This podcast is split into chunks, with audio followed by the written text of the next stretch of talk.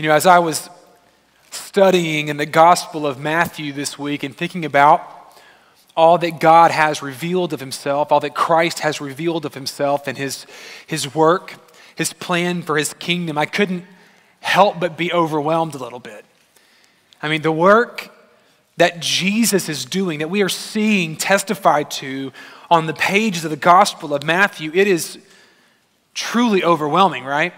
I, many of us grew up hearing these stories about Jesus, and so they become familiar to us. And it's, it's possible, if we're not careful, that everything that we see Jesus doing here we could take for granted. But I pray that as it has been true in my heart, that it's true in your heart, that we're seeing the work of Christ in new and fresh ways and being moved by, by what Jesus is doing and how he is doing it. Think about what we've been witnessing over the first nine chapters of the, the, uh, the Gospel of Matthew. The sick are being healed, the dead are being raised, the, the blind are made to see, and the oppressed are being made free.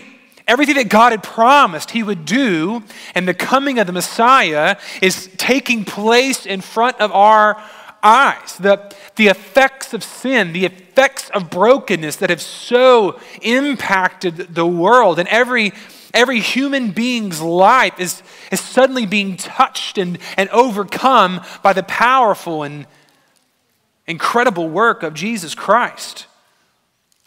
And perhaps even more important than those physical demonstrations of Christ's authority is the reality that the gospel of Jesus Christ is being proclaimed. The testimony to the fact that the kingdom of God is at hand. All these things tied together, the physical and the spiritual, to show Christ's comprehensive authority over all things. The work is stunning, it's miraculous, it's overwhelming. And I think it's overwhelming to us because the need is so overwhelming. The work of Christ is so overwhelming because we understand the need that it is speaking to. And we feel that need deep inside of our being because we know it. We know our neediness. We, we know the reality that in our desperation, we need God to show up and do something about it. Last week, we got to encounter four people, four people with tremendous need who were desperate for Jesus to help them. And praise be to God that Jesus, when seeing them, when they came to him, he didn't turn a blind eye, but no, with compassion, he stepped into the midst of their brokenness and he made them well. He saved them, he restored them from the effect of sin in their life. A testimony to all of us. That as you sit here in need, as you sit here in brokenness, you have a God who desires to meet you there and to speak into that situation and help overcome in your life all the effects of sin, all the, the damage and wreckage that sin has caused. You see, those, those four people were just representative of all of us, right? All of us have brokenness, all of us have need. It wasn't just those four who needed help. There are more, and we see that in our passage today as we move to the end of chapter 9, the beginning of chapter 10 of the book of Matthew. Jesus moves throughout the entire region of Galilee and the northern part of Israel. And he moves from town to town, city to city, and everywhere he looks, he sees people who have need. He sees people who, who need God to show up and to do something, to speak into their situation. And so he goes, teaching and proclaiming, healing and restoring. Suddenly, all these hopeless situations are met with hope. Suddenly, what were, were lost causes are not so lost after all. But there's need even beyond Galilee, right? It's not just those four, it's not just Galilee, it's not just Israel that need help. Every single person that has ever walked this planet has been touched by the brokenness of sin. Every one of us has a need that only God in Christ can speak to. So here's the question How does the work that God fulfills, ushered in in Christ, how does it reach not only those four? How does it reach not only the city of Galilee or the region of Galilee? How does it reach not only the people of Israel? How does it reach to the ends of the earth? That's a question I'm deeply concerned about because I didn't live in Galilee 2,000 years ago, but I have that need. And I hope that you're concerned about because even though you didn't live 2,000 years ago in Galilee or Israel, you have that need as well. The need that only Christ and his kingdom can speak to. So, how is it that the work of Jesus Christ, the work of his kingdom, expands beyond Galilee to Israel, to the ends of the earth, to every generation that comes after this until Christ returns? I got good news. Jesus has a plan. He's got a plan. He's got a plan to meet that need, to multiply his ministry, to extend the reach of his kingdom to the ends of the earth and the ends of the age. He's got a plan, and his plan is us. How incredible is that? At the end of Matthew 9, into Matthew 10, we see a plan begin to develop, begin to unfold before us of Christ's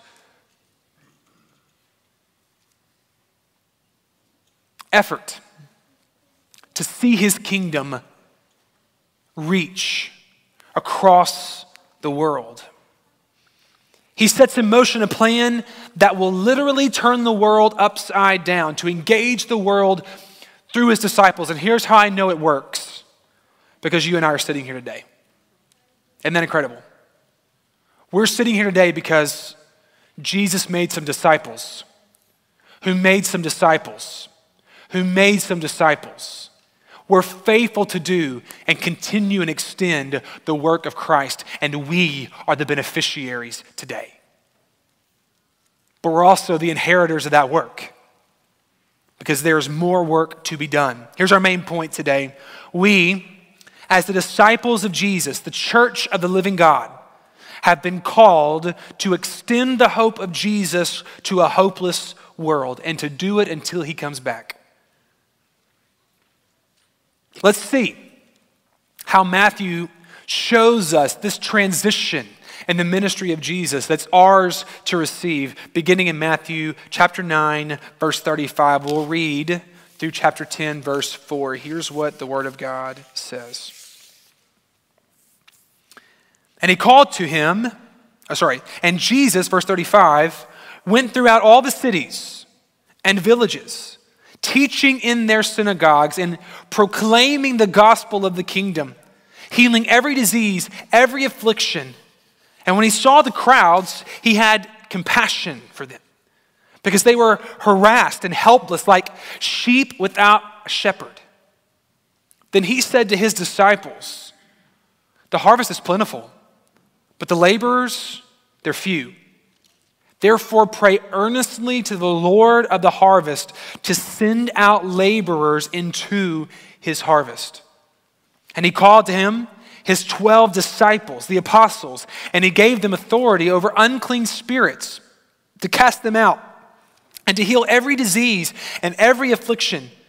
The names of the 12 apostles are these First, Simon, who's called Peter, Andrew, his brother, James, the son of Zebedee, and John, his brother, Philip and Bartholomew, Thomas and Matthew, the tax collector, the author of this gospel, James, the son of Alphaeus and Thaddeus, Simon the zealot, and Judas Iscariot, who betrayed him.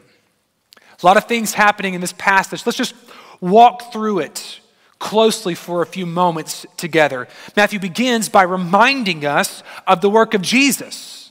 And verses 35 and 36, Matthew shows us that Jesus is doing the very same things today, right now, that he began doing in Matthew chapter 4, verse 23.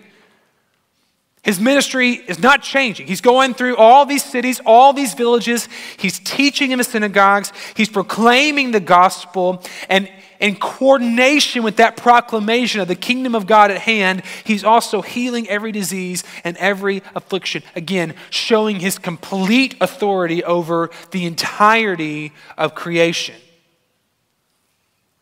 And I want you to think about what Matthew's saying here. Because it's very easy to read over this and not take account of the difficulty of this work. He's going through every town, every city, proclaiming, teaching in the synagogues, and healing the people who come to him with need.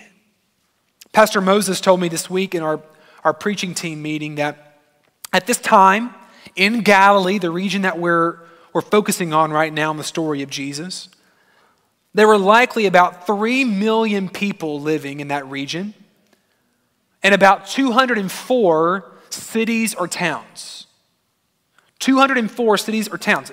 And Matthew says that he went, Jesus, to all of them. And while that's not a large geographical area per se, that's a lot of cities. It's a lot of towns. It's a lot of people to engage with. And remember, Jesus didn't hype on a bike or jump in his car and drive there. He went on foot. That's dedication, isn't it? I mean, he came from heaven, took on flesh to dwell among us, to tell us about the work of God and to deliver on the promises of God. And then he willingly walked to the very people who had need for him, giving of himself, even though he was tired, giving of himself, even though it was difficult. Why? Matthew tells us because he had compassion. The hardness of the ministry was undertaken because of the love that God had for his people. Jesus came because of love, and he is working because of love. He looks at these crowds, according to verse 36, and he has compassion upon them. Compassion because they were like sheep without a shepherd. They were needy, and they had no way to know where to go. The people that God had given to them, the people of Israel, these, these priests, these Pharisees, they had, they had failed their people. In fact, they weren't leading them closer to God, they were leading them further away from God. And so the thirst had grown, the hunger had grown, the neediness had grown, the desperation had grown. And Jesus looks upon them and he doesn't resent them. He doesn't look and, and condemn them. He has compassion over them.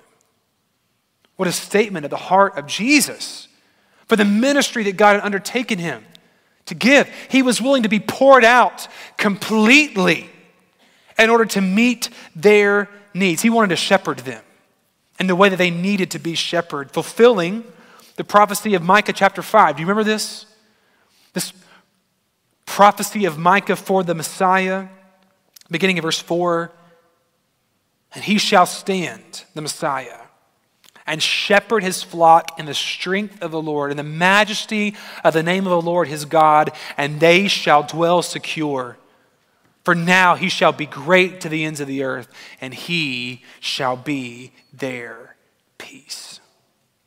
What an incredible thing to see Micah chapter 5 come into being, fulfilled on the pages of Matthew chapter 9. He wants to shepherd them, he wants to care for them, he wants to to be their peace, to lead them from hopelessness to hope, because He loves them. What an incredible work that Jesus did. What an incredible need that Jesus is meeting. But as I think about the difficulty of this work, the, the strain it took on Jesus to, and his humanity to go from town to town, city to city in, this, in the region of Galilee to meet with those three million people. We got to begin asking the question how is it going to move beyond that area? What about the need in the rest of Israel? There, there are more sheep in Israel that need a shepherd. There's, there are more people in the covenant people of God that, that need to know the Messiah has come. And even beyond that, there is a world of people created in the image of God who are supposed to be drawn to God through the witness of Israel. So, how is it that Jesus moves beyond the, the ministry he's undertaken there in Galilee to reach all of Israel and then through Israel reach all of the world? How is it that, that God will bring about the expansion of this kingdom to meet the ends of the earth and the ends of the age? Well, Jesus begins to unfold his plan here. In verses 37 and 38, he acknowledges the need. He's talking to his disciples and he says, Listen, the need that you've seen here, it's great, but do you know there's more need? There's more need. The harvest is plentiful. There's, there's more work to be done. People are ready to receive the hope of the gospel. People are ready to receive the kingdom. People are ready to, to recognize the Messiah. The harvest is plentiful, but the labors, they are few. There are people out there who are harassed, who are helpless, who are wandering around like sheep without a shepherd. They're ready, but the labors are few. You got to pray. Pray earnestly to the Lord of the harvest that he would raise up workers. Jesus says, the laborers are few, but to this point in the Gospel of Matthew, he could have said the laborers are singular. It's been him, right? He's been doing all the work. From four to nine, Matthew's been showing us that Jesus has undertaken this work. He's preaching the gospel, he's healing people, but at some point, a transition had to take place, and we are seeing that transition on the pages of the, of the Gospel of Matthew at the end of 9 and beginning of 10, where he says, I'm going to draw some people to myself. I'm going to bring some people to myself. And I'm going to extend to them the authority that has been given to me to do the work that I have come to do. I'm going to extend my reach. I'm going to multiply the mission, including my disciples in the work to build the kingdom of God. How incredible is God's plan to reach the nations? That He would choose to use the very people He's restored, the very people He's saved, the very people He's called from hopelessness into hope to give and extend that message to others. What a privilege, church, to be part of this, this work that we're seeing on the pages of Scripture. And then in the beginning of 10, Jesus sets in place the plan to multiply workers for his kingdom. I'm gonna, I need workers. I need more. And then in 10, he shows us how he's gonna do that. From the collective larger group of disciples, he calls 12 specifically. And he, he brings these 12 close to himself in order to multiply himself in them. They would be given unique authority unique opportunity to extend the ministry of Jesus. I want you to notice something. Look at chapter 10, verse 1. He calls these 12 and he gives them authority, and here's what he asks them to do to cast out unclean spirits, to heal every disease, every affliction. Later, at the in chapter 9, we'll see that they go out proclaiming, verse 7, the kingdom of heaven is at hand. Everything that Jesus has been doing and his earthly ministry, these apostles are asked to do. They're not doing a lesser ministry, they're doing the same ministry, extending, multiplying the work of God to satisfy the need of broken humanity. It's incredible. What a picture of discipleship. What a picture of multiplication as Jesus pours himself into others, for them to be poured out into others, so that the gospel, conversation by conversation, encounter by encounter, moves throughout the world. This is the plan. This is the way the gospel goes forth. This is the way the kingdom is built and ministry is extended. I want you to hear me today. We, as a people, First Baptist Church of Irving, are gathered here today because 2,000 years ago, Jesus Christ called 12 men to himself, who then poured themselves into others, who then poured themselves into others, establishing the church and proclaiming the gospel to the ends of the earth. Mind blowing. To see the beginnings of what we have inherited in our passage today. And the work continues. Do you know that God is still working to bring people to Himself today? Do you know He's still rescuing people from hopelessness today through the message of Jesus Christ? Do you know He's still, with compassion, meeting people and their brokenness and their moment of need and satisfying that need through Jesus.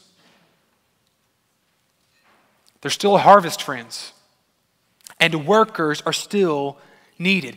Do you know there are hundreds of thousands, millions and billions of people who live around us and in this world who are consumed in hopelessness and need the gospel of Jesus Christ?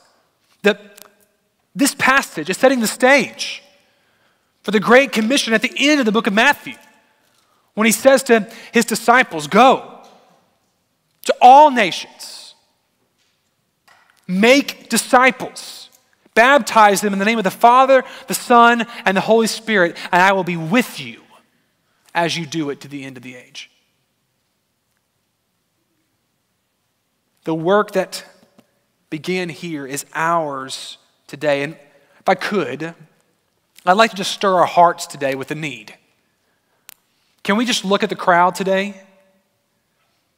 Can we look at the world today and ask the Lord to give us compassion? Ask the Lord to give us a love for the nations the way that Jesus loved his people? A love that would cause us to move toward need move toward this brokenness with the, the gospel of Jesus Christ instead of ignoring it, being apathetic to it, or running away from it. Let's consider our own, our own context Irving, Texas. This is the city, the community to which God has called this people to reach. In a three mile radius of our church, right? Three miles south, north, east, west, there are roughly 120,000 people. In Irving proper, 240,000 people live. So almost half the population of Irving lives within three miles of our church. And I don't know if you know this or not. You can't really drive through Irving without noticing it. Irving is one of the most diverse cities in America. In fact, there's a zip code in Irving that is considered by some to be the most diverse zip code in the United States. God's called us to reach the nations. First Baptist Church of Irving, He's brought the nations to us. Of those 120,000 people, I did a, I had a, um, a, a, a kind of a, an overview done of our area. And they used census data to conclude that only about a third of those 120,000 people consider religious programs of any kind an important part of their life. So think about that. Of 120,000 people, only 40,000 believe that religious programs are important. And that's not just Christian, that's anything. So there are 80,000 people within three miles of our church who don't really have any religious practice at all in their lives. And even the 40,000 who do, many of them worship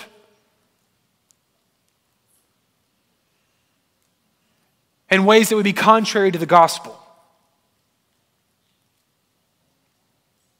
We can all agree. It's 100,000 people, at least, in the shadow of our steeple, who do not know Jesus. Would you look at them today? Does your heart break? They're your neighbors. They're your coworkers. They're the, the kids your, your kids go to school with. The people you play ball with. The ones you eat beside at a restaurant.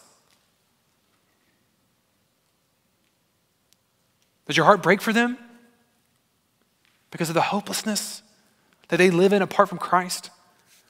State of Texas, according to the SBTC, one of the conventions in Texas that we're partnered with, 20 million of our 30 million residents in Texas do not know Jesus. 20 million people in Texas do not know Christ. How is that possible, Jared? There's a church on every corner of every street in Texas. How is it possible? It, it is. It's possible.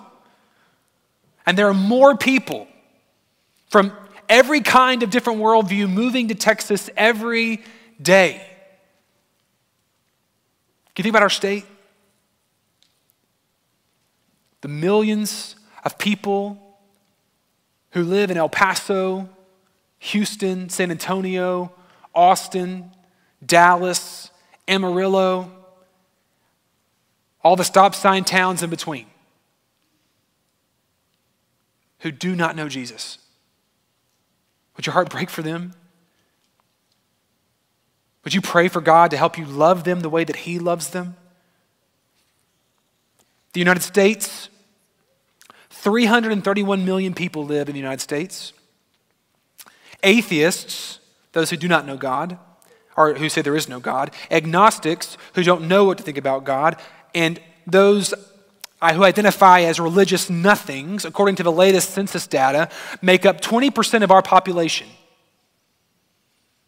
So let's say 60 million. And those identifying as Christians shrink every year. And we even know that even though a large majority of Americans claim to be Christians, not all of them are actually Christians. So, hundreds of millions of people in the United States who don't know Jesus. Churches dying and closing their doors every day, and not enough church plants to keep up with the growing populations. But you look at our country and ask God to break your heart for the lostness of our country. What do we do? Our world, 7.5 billion people or thereabouts, live on earth. Two billion of those do claim to be Christians. Again, though, it's hard to know what that means. But let's just say that all two billion of them are actually believers in Jesus Christ. That means 5.5 billion people live on this planet who do not know Christ. It's probably more than that. Many of them don't have any gospel witness at all. Nobody telling them about Jesus. No Bible in their language.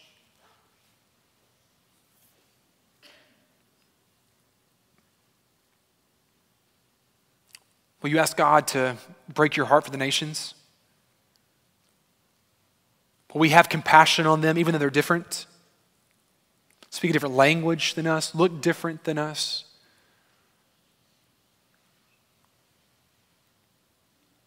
Because God loves them? Will we love them? Now, I want to say, as a church, if I can have a moment, I just want to pastorally brag on you guys because we are engaged in this mission.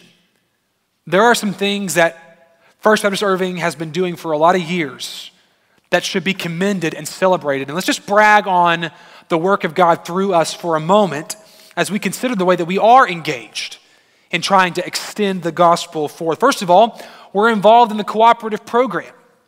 I don't know if you know this or not.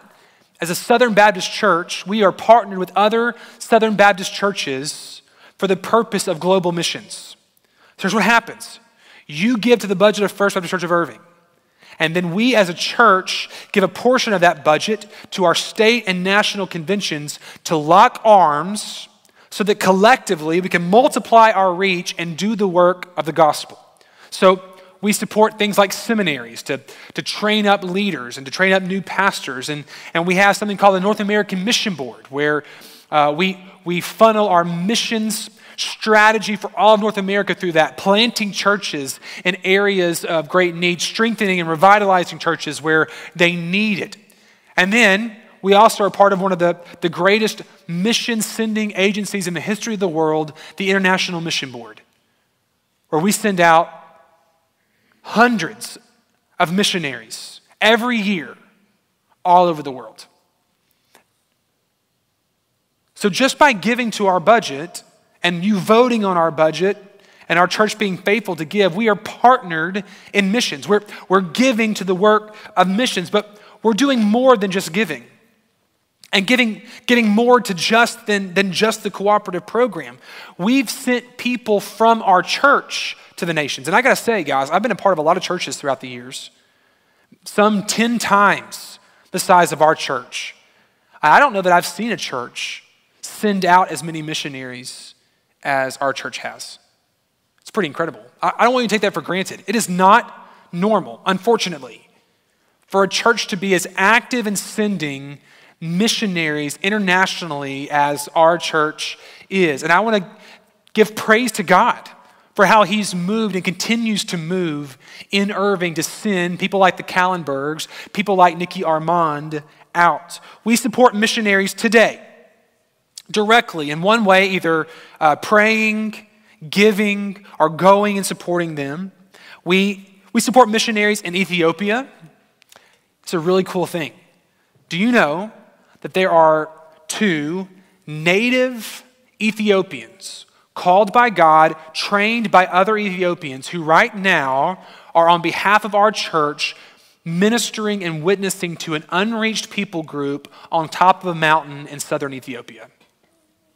Isn't that incredible? Because you give faithfully to the global missions offering and you give faithfully to our budget, we're able to do that. We, with the IMB, said, hey, we're going to we're going to try to develop a strategy to reach these people. And because of a connection that Pastor Rick had, we were able to connect with these two young men. And today, I got an, I got an email from Tesfaye earlier this week. Today, Tesfaye and Bedrew up on that mountain trying to reach this people for the sake of the gospel. Praise the Lord. We support Nikki Armand and Chad trying to engage in the very difficult part of the world with the gospel. We got two missionaries you saw earlier going to Liberia this week to raise up and train other leaders in that area in the west of Africa to, to lead out in the growing church that's happening there in west of Africa. We have two families, the Outlaws and the Circles, who picked up everything and moved to Honduras.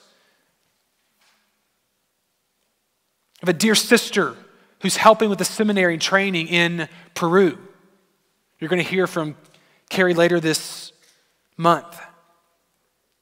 We also have partnerships in the East and in India. Praise the Lord. We can't do everything, but friends, there's a lot that our church is involved with and engaged with, and that's not even talking about the church planting work that we're doing in North America in partnership with Pillar a like minded church planting organization where we're planting churches in areas of need around our country, and the members. The hundreds of members, some of whom are here today, who are actively engaging the lost every week in their apartment complexes and their neighborhoods, and many members in our church who are actively involved in mercy ministries in Irving, helping to meet physical needs with the point and purpose of speaking to spiritual needs. We are engaged. And we praise the Lord for how He's allowed us to be engaged, but can we also say there's still work to be done? There's still more that needs to be done. There's still a harvest left. So, what should we do? What should we do as a church in order to, to further engage and further be faithful in extending the ministry and the reach of the gospel? What three reactions this morning to the work of God and the calling of God here in Matthew chapter 9 and chapter 10. First, let's continually consider the ministry of Jesus and the example that he sets for us. Remember, our ministry is the extension of the ministry of Christ. So, whatever we do, it should be like Jesus, right? We should seek to understand the ministry of Christ and be like him. So, let's be compassionate. Let's, let's love and ask the Lord to help us love. If your heart doesn't break for the lost around you, if your heart doesn't break for the, the nations, would you just pray, God, give me your heart for the nations? Would you help me love them the way that you love them? And would you, would you ask would you ask the Lord to help you engage with them as Jesus did? To not look on them and turn a blind eye, but to see them in their desperation, to see them in their need, and move toward it, not away from it. Be the hands and feet of Jesus. And we should do that individually and corporately. Let's, let's commit to be diligent. Let's not be lazy. I mean, Jesus did the hard work right? He went from town to town, city to city. He met with people. He, he ate with people. He let his character be questioned by the religious elite of the day because he came to heal the sick, not the well. Let's be diligent. In the morning, when you wake up to go to work, would you ask God to remember that you have a greater work to do? That your primary responsibility in your office or at your school is not to be a good employee, but to be a disciple maker, to be a witness for the gospel of Jesus Christ. Would you be intentional? Would you have intentional conversations and draw people close to you to ask them where they are spiritually, to hear about their, their spiritual story and, and navigate whether or not they know Jesus or need to know about Jesus, and ask God to give you the words, even if you feel ill equipped. And then collectively, let's be strategic. Let's figure out the best way for us to multiply the ministry God's given to us, to send out disciples locally and globally for the glory of God. So let's consider the ministry of Jesus and make sure that whatever it is that we do, it's like Christ. You know, one of the, the blessings of COVID, one of the things I'm actually grateful for, and a sea of things I'm not very grateful for at the moment, but one of the things I'm really grateful for is how the Lord has forced us as a church to simplify our ministry. You know, we can get distracted by a lot of things that don't really matter. And if we look at the Bible, ministry is actually pretty simple. It's just calling people to yourself, telling them about Jesus, helping them know how to walk with Jesus, and sending them out to do the same. So let's consider the ministry of Jesus. And let's embrace that. It's his plan. It's worked to this point. I don't think we can really improve on it, right? But secondly, let's pray. Notice, at the end of 9, the first thing that Jesus asks his disciples to do as he points out the need is to pray. The harvest is plentiful, the laborers are few, so what should you do? Should you go in your own strength? Should you go try to fix the problem on your own? No, he says pray. Why? It's a spiritual work, right? This is a spiritual thing that we are engaging in. Yes, there's authority over both the spiritual and the physical. It's a spiritual work, though, that we are engaging in, calling people to repentance and faith in Christ. We need the Holy Spirit to show up and do more than we can do on our own. I'm reminded at the end of the Gospels, uh, before Jesus ascends into heaven, in the, actually the beginning of Acts, he says to his disciples, Hey, go open the, the meeting place, the upper room, and you stay there until the Holy Spirit comes. Why? Because they could not do what Christ had called them to do apart from the Holy Spirit's presence and power and work within them and upon them. And friends, if we're going to make a dent in the lostness of Irving and the brokenness of Irving, if we're going to make any impact around the world to extend the gospel of Jesus Christ, it has to be because God is working through us. that the Spirit is blessing us, going before us. There's not a person in the world that you can win to Jesus in your own strength. I don't care how great your articulation is. I don't care how awesome your theological treatise is. If the Holy Spirit's not in it, it won't work. Before we go, let's be on our knees, asking God to show up and to do more than we could ever imagine. And then, let's do the work of multiplication. Let's look at the example of Jesus. Let's pray as he's asked us to, and then let's follow his example. Let's be disciples who make disciples. I don't want to be about anything else in our church if we're not disciples who make disciples. We're going to be about this work. Let's be disciples of Jesus, striving to be more like him, wanting to display the fruit of the Spirit.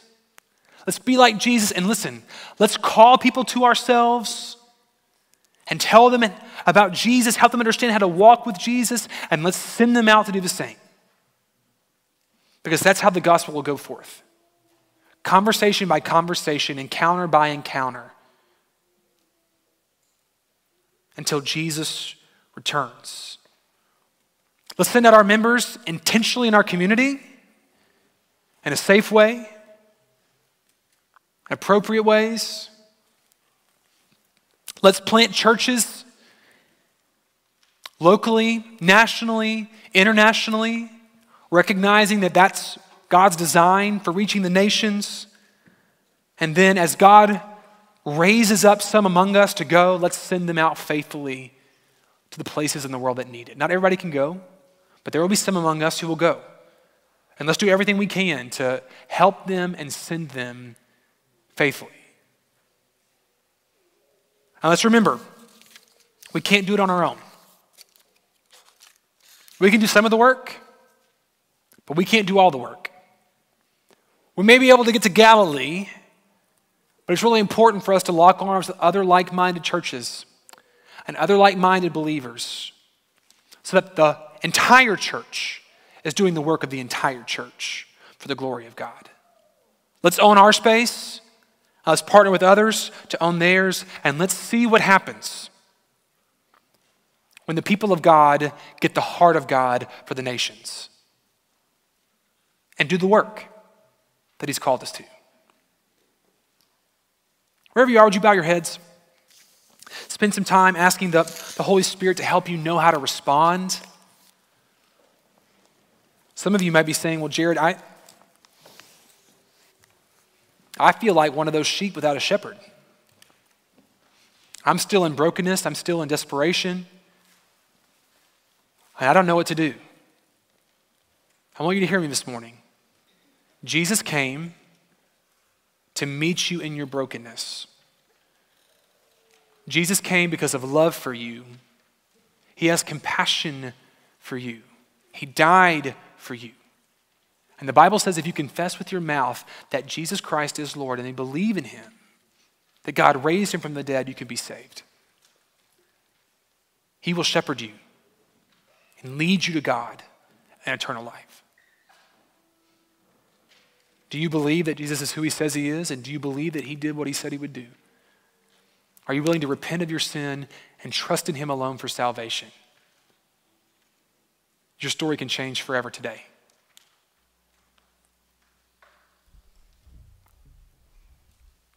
For the rest of us who are in Christ, are we about this work? I want you to remember Jesus gives this challenge not to the apostles, to the disciples. Every disciple is called to be about the work of the harvest. I'm going to ask a question. I don't want it to be condemning, I just want it to be challenging. When's the last time you shared the gospel with somebody? When's the last time you spoke to someone outside of your church, outside of your small group about Jesus? to encourage them. Some of you are so faithful in doing that, and I praise the Lord for you. Some of us, I think we can grow in it a little bit. And if you're willing, would you pray this bold prayer right now? God, would you uh, this week allow me to have a divine encounter that you go before me and let me talk with somebody about Jesus who needs to know about Jesus? Would you pray that? Maybe the Holy Spirit may be bringing somebody to your mind right now that you think, man, I got to take that person to lunch. Or we need to have that neighbor over to dinner. Or I need to go get on the exercise machine beside that person. And even though I'm out of breath, talk to him about Jesus. And then collectively as a people, would you ask the Lord to give us a heart for the lost, a heart for the broken, a heart for the needy, to come in and usher in the kingdom of God and the power of God.